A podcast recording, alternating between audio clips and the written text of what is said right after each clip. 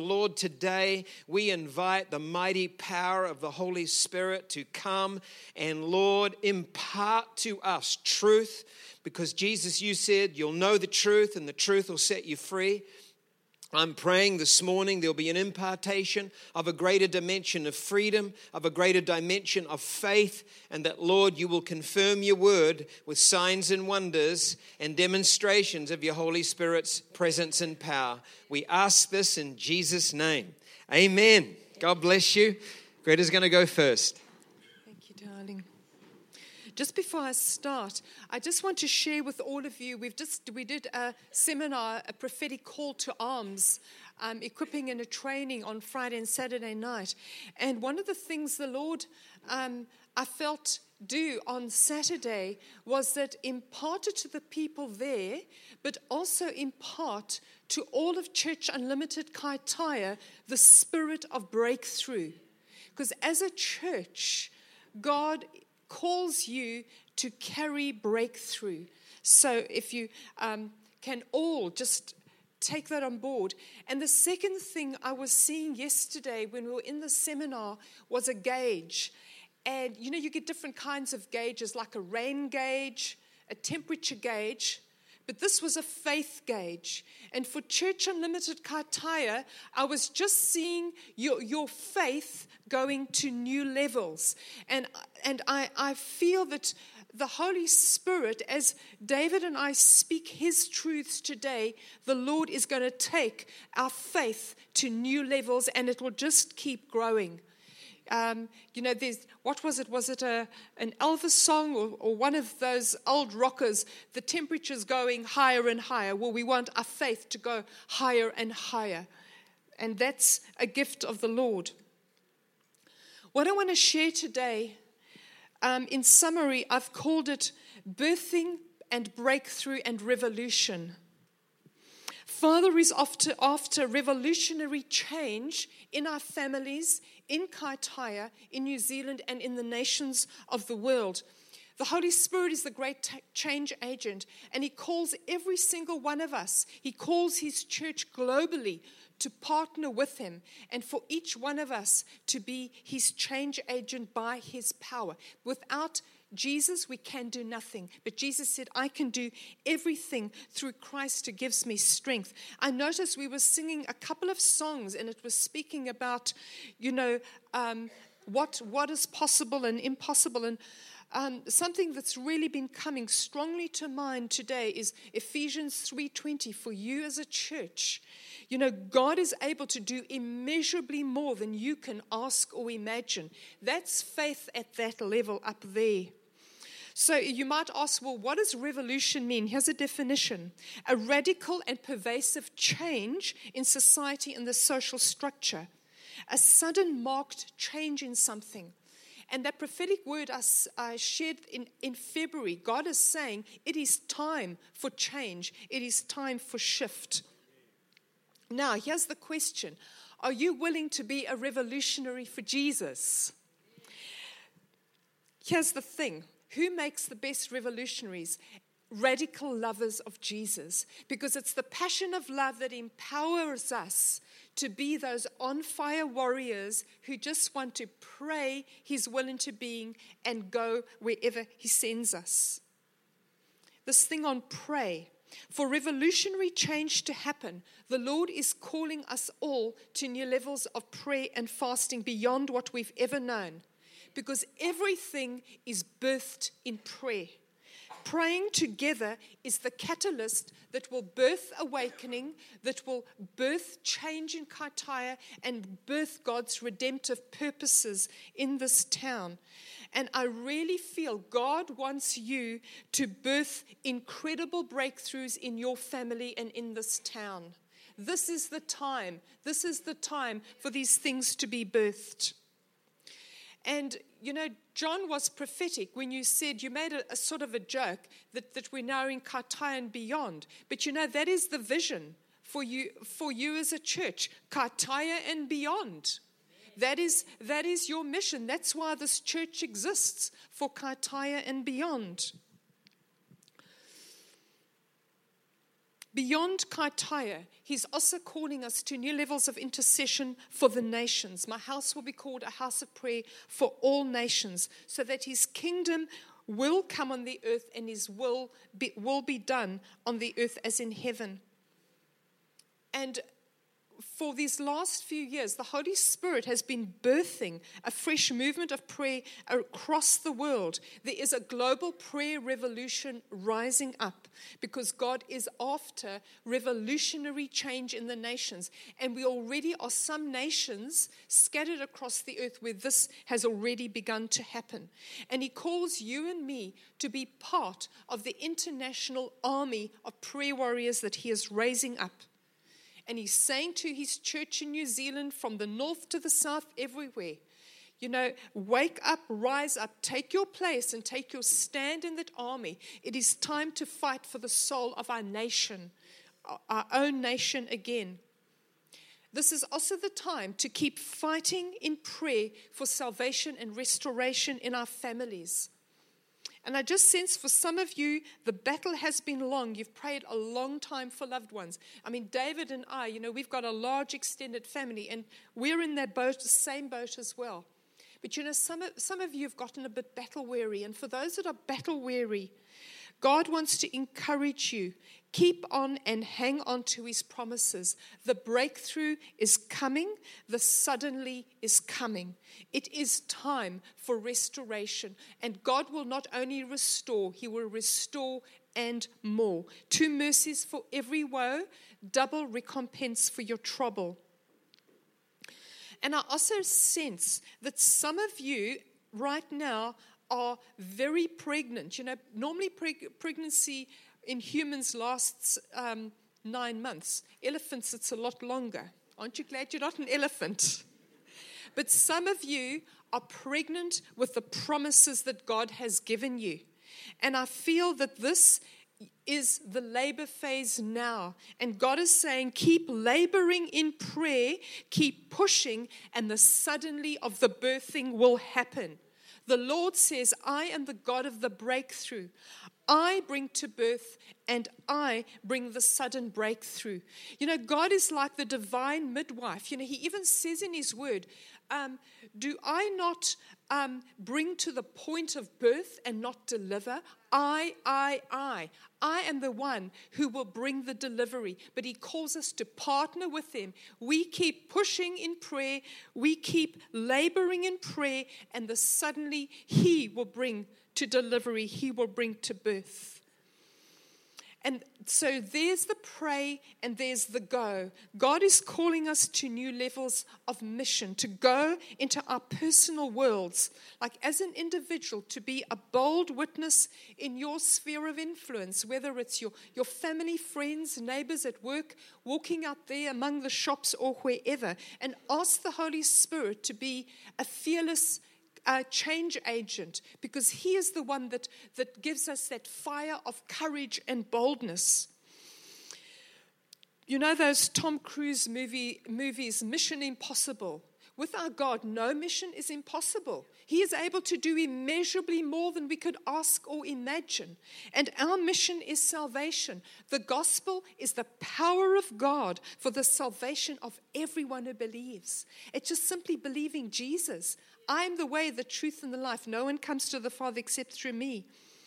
And I just see, um, you know, this is God's heart of you working together with other churches to reach the town, Kaitaia and beyond.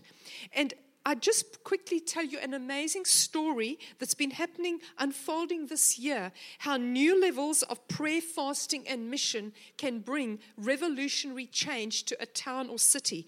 This has hap- been happening in Chicago, which is a lot bigger than Kaitaia, much bigger challenge. It's been known for surging violence, gangs, and it has the most murders in the United States many churches began working together towards lasting change in the city. Recently, they did 40 days of outreach. They began fasting until there were no shootings for longer than a week because people were just being murdered left, right, and center. Local pastors, the churches, even the city leaders and others gathered on street corners to pray for God's divine intervention. And what the, lead pastor said, as we pray specifically, we can change the city. As, as you pray specifically, you can change Kaitaia. Prayers then turned into action as believers across denominational lines hit the streets in ministry opportunity. Many things like feeding the homeless, street evangelism, a tent revival, events for kids and um, young people. And the pastor said, We intend to reach every home in Chicago with the gospel. That is the mission pray and go. Kaitaia, let something like this be your mission to reach all of Kaitaia. You know, the Lord's been giving so many prophetic words. There is an unprecedented harvest of salvation coming for our families and the nations of the world. We're going to see whole households being saved. This is the era of the greatest harvest of salvation the world has ever seen. So, you and I are living incredible days. Let's seize this opportunity and go for it.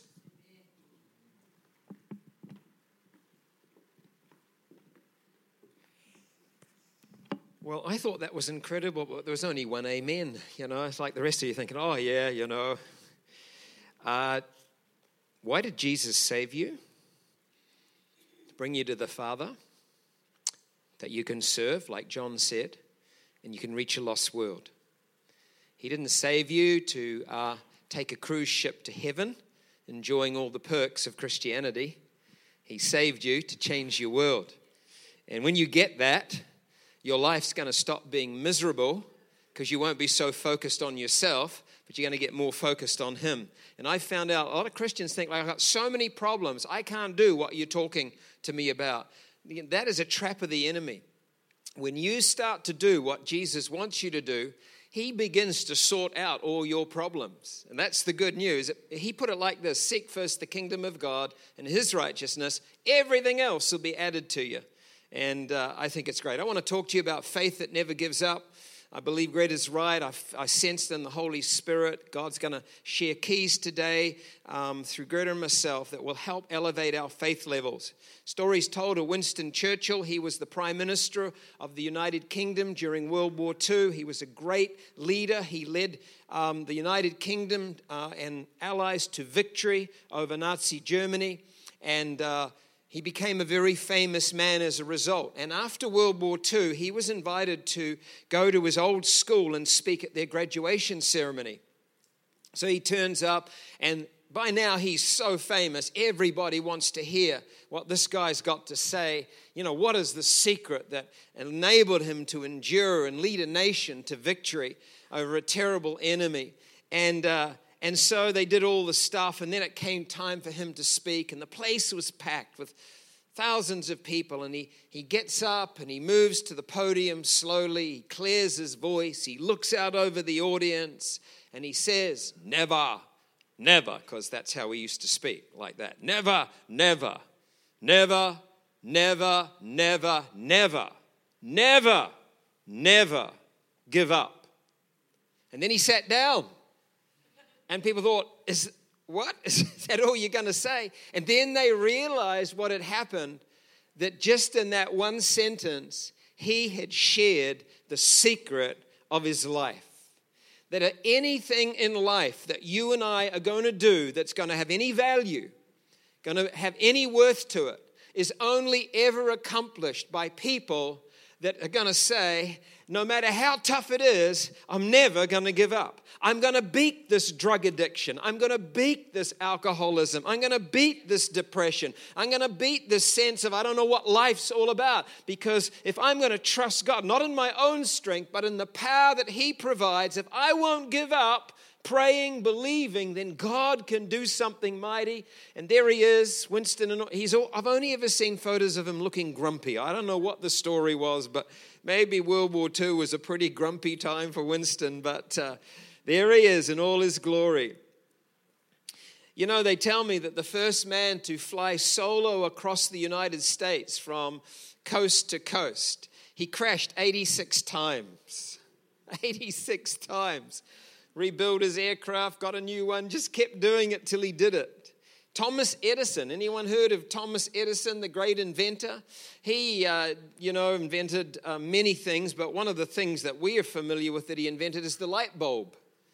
And, uh, you know, back in the 1800s, you had to use candles and kerosene lamps, but he invented the light bulb. But uh, he tried 10,000 experiments to discover a filament that when you passed a current through it, it would light but not burn out. And after 2,000 failures, a reporter asked him, Mr. Edison, aren't you discouraged that you've had 2,000 failures? He said, No. He said, That's 2,000 things we can cross off our list. and uh, it was after 10,000 experiments that he finally found a substance that wouldn't burn out quickly. I mean, light bulbs burn out eventually, but he invented the light bulb. Amazing, amazing perseverance. You know, I think it's, uh, it's easy to start well in life. You know, you could be a musician, an artist, a sports person. Uh, you could, um, you know, have a, uh, an idea of a vocational career you want, or could be Christian ministry, or whatever it is. It's easy to start out well. Even the Christian life, Jesus said, you know, well, the Word of God says it's not those that start well that will be saved, it's those who endure to the end that shall be saved. So it's like not only becoming a Christian, but it's learning to keep your faith in Christ right to the very end of your life. Hebrews 10 35 and 36 says, Do not throw away your confidence, it will be richly rewarded. You need to persevere so that when you've done the will of God, you will receive what He's promised. And He's promised amazing things. He's promised a glory in heaven reigning with him. He's promised a resurrection body. You think you look awesome now? Wait till you get your resurrection body. You will be amazing. And when Jesus comes back, those that have endured to the end shall be raised from the dead with glorious new resurrection bodies. I think we're all going to be seven feet tall. That's my theory. Anyway, uh, I'm looking forward to being taller. And you know, often prior to a breakthrough, we're tempted to give up the most. Just when that breakthrough is around the corner, when heaven's about to release it on earth, I tell you what, the devil will work hard on your life to discourage you, depress you, tire you out, wear you out, cause you to give up, lose heart, lose hope, lose faith. And he's got you right where you he wants you if you can if you bow to that, but if you say, no, no, no matter how I feel, I'm going to keep believing, I'm going to keep praying, I'm going to keep trusting, I'm going to keep working at this. It, with God's help, I tell you what, breakthroughs will come to those who don't give up. I remember the store, uh, story of a, a hothead in the early church called Saul.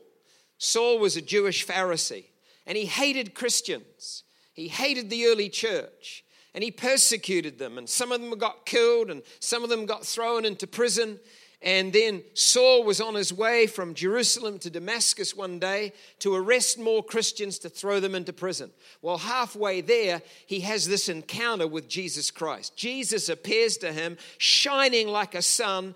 Saul is freaked out, falls off his house, uh, house, his horse, falls off his horse, and uh, and then Jesus says, "Why are you persecuting me, Saul?" He said, "Who are you, Lord?" He said, "I'm Jesus, and you know, you're persecuting me. When you touch my people, you touch me. And, uh, and, and right there, Saul got converted. He was blinded. He goes into the city of Damascus. He's fasting and praying three days. God tells a guy called Ananias, Go and pray for him. Ananias turns up, prays for uh, Saul. He gets filled with the Spirit. His eyesight is restored. He gets baptized, and he becomes Paul the great apostle. And he gets out of that in Damascus. He starts preaching in gospel uh, in Damascus. His preaching is so powerful, he stirs up the whole city. They said, wait a minute, this is a guy that used to hate Christians. This is a guy that used to persecute anybody that followed Jesus. He's now preaching about the Jesus that he hated. What's happened to this man? And the Jews got infuriated with him and they wanted to kill him pick up the story in Acts 9 22 to 25. Couldn't get a photo, that's the best we could do. Saul's preaching became more and more powerful. And the Jews in Damascus couldn't refute his proofs that Jesus was indeed the Messiah. And after a while, the Jewish leaders decided to kill him, but Saul was told about their plot and that they were watching for him day and night at the city gates so they could murder him. So during the night, some of the other believers let him down in a large basket through an opening in the city wall. I kind of think this is a very humorous thing. I mean, is this a giant basket? You got this big guy, Saul, that's now a hothead preacher, and you got a bunch of Jewish guys, maybe four or five of them, I don't know. And those city walls were mighty high. Like if you fell off one, you'd probably die or be crippled or something. And so they tie these ropes around this big basket. They, they dangle it over the edge. They say, Saul, you hop in there. What? I've got to go? Yes, just hop in there. And of course, it's the middle of the night because there are guards patrolling. So the only time they can do this is in the middle of the night. So they don't clearly even see where the ground is. And so they, Saul gets in and, and they're holding onto the ropes. And man, he's had a few too big macs, so he's feeling really heavy. They're holding these ropes, their hands are burning, and they just start to let the rope out to lower him. And then they hear the sound of one of the guards making their rounds. They hear the footsteps and they freeze. Because if the guard hears anything, they'll be, that's it, they'll be dead.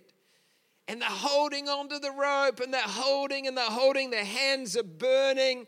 And then finally the footsteps pass away and they start letting out the rope a little bit more, a little bit more. And because it's dark, they don't know when it's going to get to the ground. And, and then they hear another sound, the clink of a spear against a shield, another guard making his rounds. And they stop and they're terrified. And well, we better not be found out. And they're holding on to this big basket with this guy, Saul. They don't really know who he is. He's just a hot headed preacher.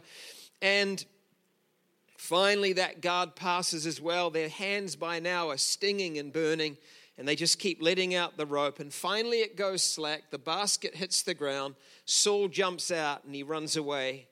And the rest is history. He becomes the great apostle Paul uh, wrote more than half the New Testament, led hundreds of thousands of people to Christ throughout Asia Minor and Europe, became one of the most famous Christians that ever lived. But the point of the story is they did not know who they had in their basket.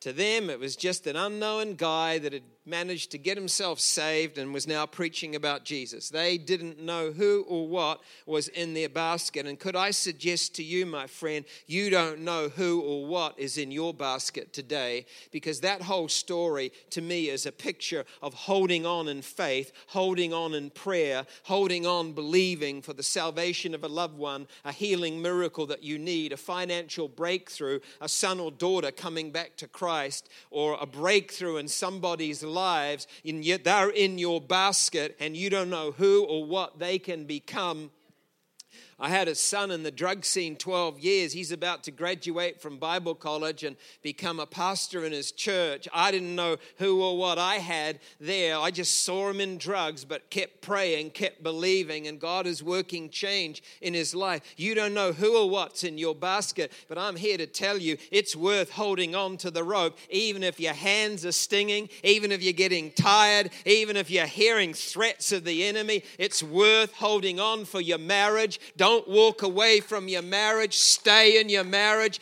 Pray. Get humble. Apologize to one another. Get some count. Do not walk out of that marriage. That's a word to somebody right now who's thinking about that because you're just going to walk out of the frying pan into the fire and you just trust God and hold on for your marriage, hold on and pray for that rebellious husband that doesn't want to come to church, doesn't want to give their lives to Jesus, you don't nag him, love him, and pray for him and see what God might do. Keep holding on to your basket, keep holding on to the rope. Yeah, that's good preaching right there. well, Emma thinks so. That's cool. I feel like there is um, one area that the Holy Spirit is especially saying not to let go of the rope on, and that is for the salvation of family and friends. And I believe that what Greta is saying, we are headed for days of incredible harvest around the earth, uh, where billions of people are going to come into the kingdom of God in the next 10, 20, 30 years. And we need to be part of that. And I asked the question who's in your basket of salvation today? Is it a spouse, a partner, a husband, a wife? Is it a child, a grandchild, a friend, a brother, sister, a cousin, an aunt, an uncle, a work colleague, a fellow student at school? Who is God? I mean, we're not responsible to save the entire world, but there are people in our world that it's important that we recognize we just can't walk through life and ignore the fact that they are lost. We have to hold them in our basket of salvation. And like Greta said, we got 30, 40 extended family. If you include all the cousins and the in laws and uh, outlaws and you name it, we, we got a lot of people in our extended family. The basket's quite heavy. But the Holy Spirit helps us hold the ropes. You know, uh, Greta and I, you know the story. We both lost our, I lost my first wife 11 years ago, soon after Greta's first husband died. And one of the things that got us through the grief is we knew where they went. Because they were believers in Jesus, not because they were perfect, but because they were believers in Jesus, we knew as soon as they died, they'd go to be with the Lord in heaven. Because the Bible says for any believer, uh, to be absent from the body is to be present with the Lord. To live is Christ, to die is gain. So it is, as Teresa said, when a Christian dies, it's promotion. When a non believer dies, it's hell. That ain't any promotion. That's being sentenced to eternal torment. And that's why it's really serious that we understand that we've got to hold on to the people in our basket of salvation until that basket finally touches the ground and they get saved. 1 John 5 11 to 13 says this This is the testimony God has given us eternal life. And this life is in his son Jesus. He who ha- or she who has the son has life. He or she who does not have the son of God does not have life. I write these things to you who believe in the name of the son of God so you may know you have eternal life. What is eternal life? Eternal life is living forever. You might get 70, 80, 90 years on planet Earth if you're lucky. Some get taken out in their youth, some get taken out in their 20s and 30s. Uh, life happens. It throws accidents. It throws. You never know when death is going to come calling. And the thing there that that scripture says, it, Jesus offers eternal life. He said, if you believe in me, even though you die, you'll live forever. Now, the question is, where are you going to live? Well, if you believe in Jesus, you're going to live with him in heaven, and when he comes back, you'll be raised from the dead. Your spirit that's been in heaven will be reunited with your new resurrection body, and you're going to live in a new universe, reigning and ruling with Jesus forever and ever and ever. You won't ever age, you won't ever get tired, you won't ever get wrinkled, you won't ever. Um, I don't know if we even need to sleep actually, but you just, you'll be perfect. You won't get sick. There'll be no pain. There'll be no sorrow. That's the eternal life Jesus has promised. And people think, is that magic? No, that's just what he said will happen. That's why he died on a cross to create paradise again. And he wants everybody on planet Earth to be part of that. God so loved the world, he gave his only Son that whoever believes in him would not perish, but have everlasting life. Wow. And, and this verse is saying uh, the person that has Jesus has eternal life.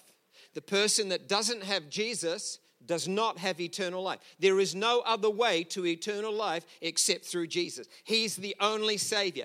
Every other religious leader on planet Earth has been a human being saying, Follow me. But listen, Jesus is God in human form, come down to earth, died on a cross to take your sin and my sin on Himself. Because, see, the thing that is going to separate you and me from God forever is sin. And everybody in this room has done wrong things, said wrong things, thought wrong things. And every wrong thing, even one little wrong thing, is enough, unless it's forgiven, to separate you from a holy God forever. You say, well, what hope is there? Well, here's the hope God knew that we could never live a perfect life in a fallen world he knew that we could never pay the price for our sin to be forgiven.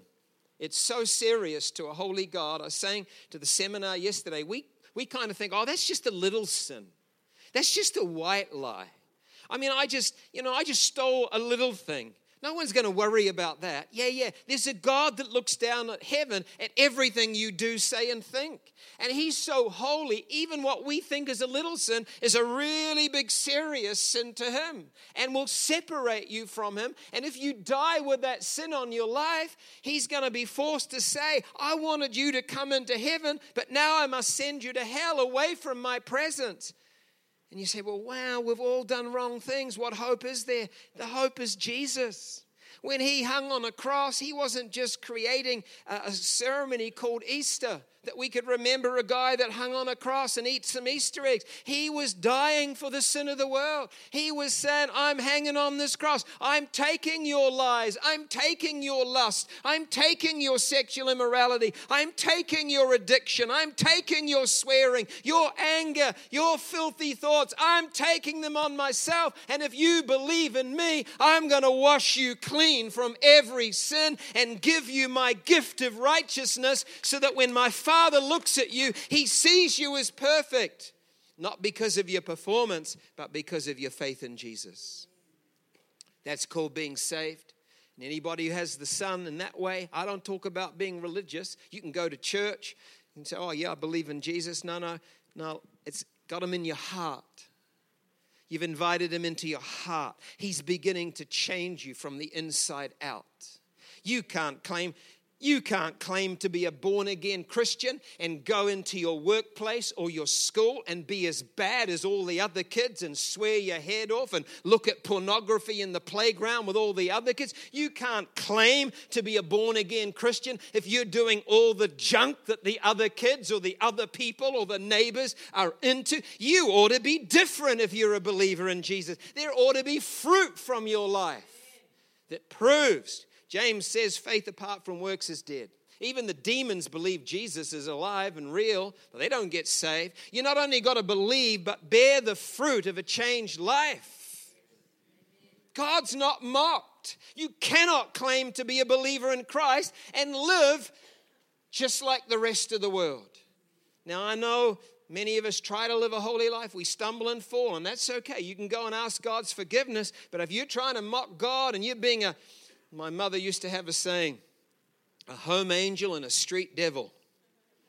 Like, you know, you can be perfect. yeah, you can be perfect, you know, in the environment of church, but you get out there, you behave like a devil. Well, that's not Christianity. Jesus didn't hang on a cross for you to be a street devil.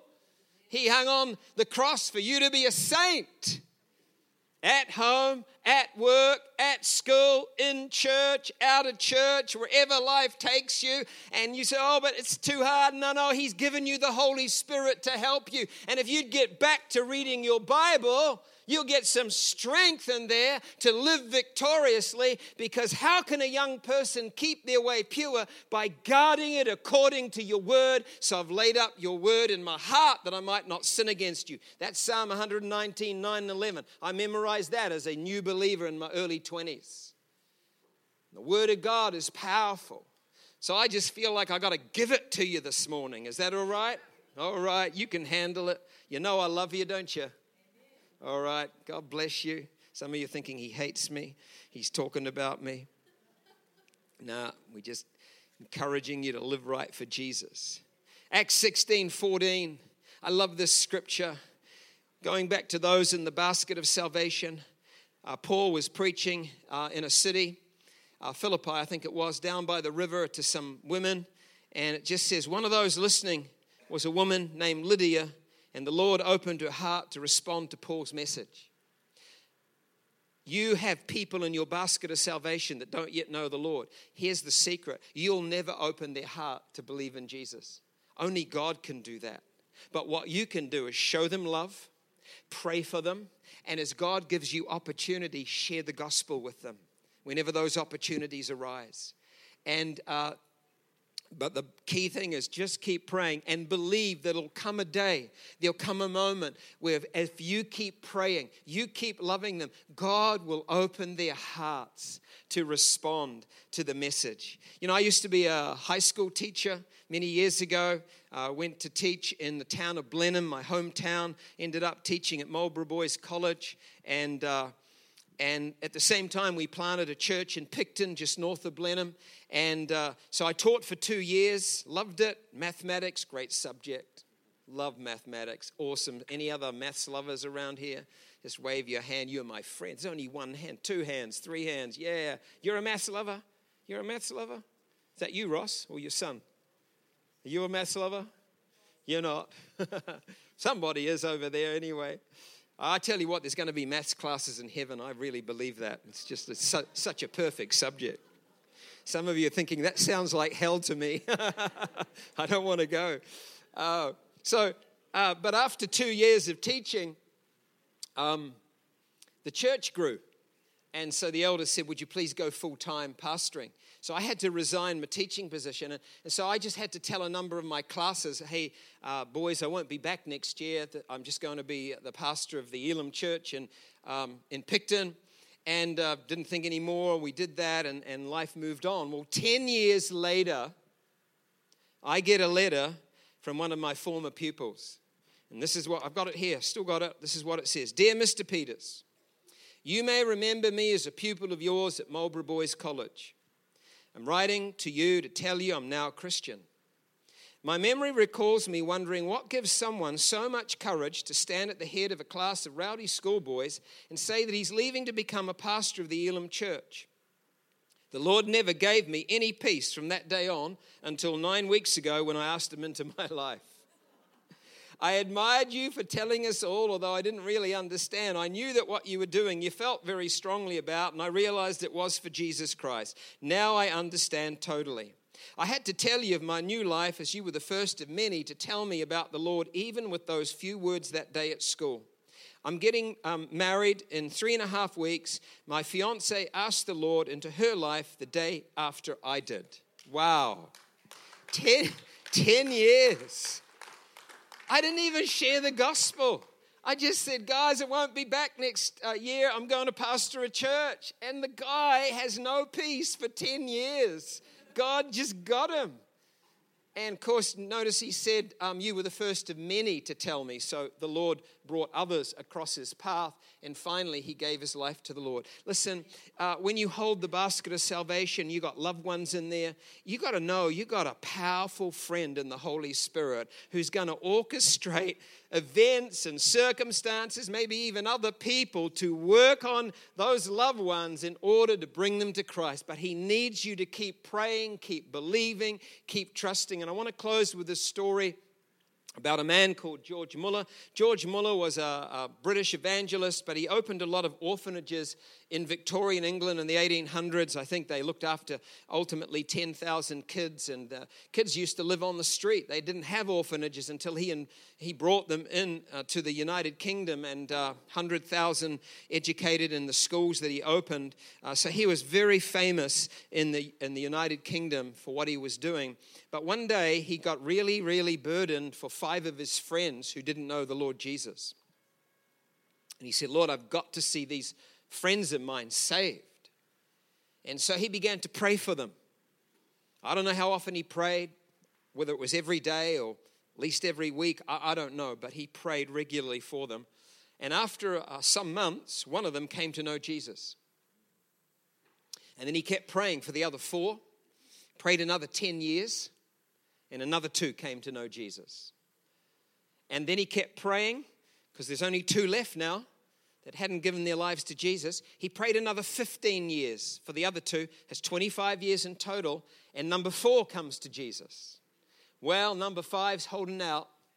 And George Muller's still got the rope. He's still holding on to the rope of the basket of salvation. And he keeps praying another 27 years for number five, 52 years in total. And then Muller dies. And then a few weeks after his funeral, number five comes to Jesus. And here's the point of the story. If you can bring the next slide up now, guys. There's George Muller. The point of the story is some people you pray for and hold on for, they're going to come to the Lord quickly. Others, going to take a few years. Some might take a few decades. And there might even be a few you don't even see them saved in your lifetime, but you'll be able to see it happening from heaven because after you're gone, they'll come to know Him. And the point of the matter is no matter how long it takes, whether it's a few months or 50 years, will you keep holding on to the basket of salvation? Will you keep praying and reaching out and believing God for people in your basket to come into the kingdom of God. Because I'm here to tell you if you'll hold on, if you'll pray, if you'll love them, I believe eventually they'll all come running into the kingdom of God because you can never outrun the fervent prayers of a righteous person. They are powerful and effective. And when you get to heaven one day and finally it's all over, you're going to have a bunch of people around you say, Thank you for holding on to me. I didn't want to know about God. I didn't know, I want to know about this Jesus, but you held on for me, and here I am today in heaven, and I'm facing eternity with Jesus. Thank you for holding on for me. That's what they're going to say to you. And I think Father God will be pretty happy too, because He doesn't want anyone to be lost. He wants everyone to be saved. So we're going to pray into that in a minute, but as we close now, I'm just going to ask you because there could be people here and you've actually never given your life to Jesus yourself. And so you don't have eternal life yet. And the Bible says, as many that receive Jesus, who believe in his name, he gives them power to become children of God. And all you got to do today is not get religious, not get perfect, but you say, God, I need Jesus in my heart. I'm sorry for the wrong things I've done. I ask you to forgive me, and I'm going to turn my life over to Jesus that, Lord, you would control my life from this day on and give me power to live for you. And anybody in the room that's willing to do that today, Jesus can save you, Jesus can wash away your sin, Jesus can forgive you and begin to give you eternal life. It might be that you did that a long time ago, but you've walked right away from God. You once were a Christian, you once were a believer, but really, you've been living like a street devil, and Jesus hasn't been Lord of your life, and today He needs to He needs you to come back to Him. So, why don't we all close our eyes to help us concentrate this morning? And I'm going to ask you today if you know that you need to give your life to Jesus or you need to come back to Jesus, I'm going to ask you to do something simple right where you're sitting, and that's just quickly raise your hand up. I'll acknowledge it. You can put it down. Is there someone you're saying yes to Jesus or coming back to Him?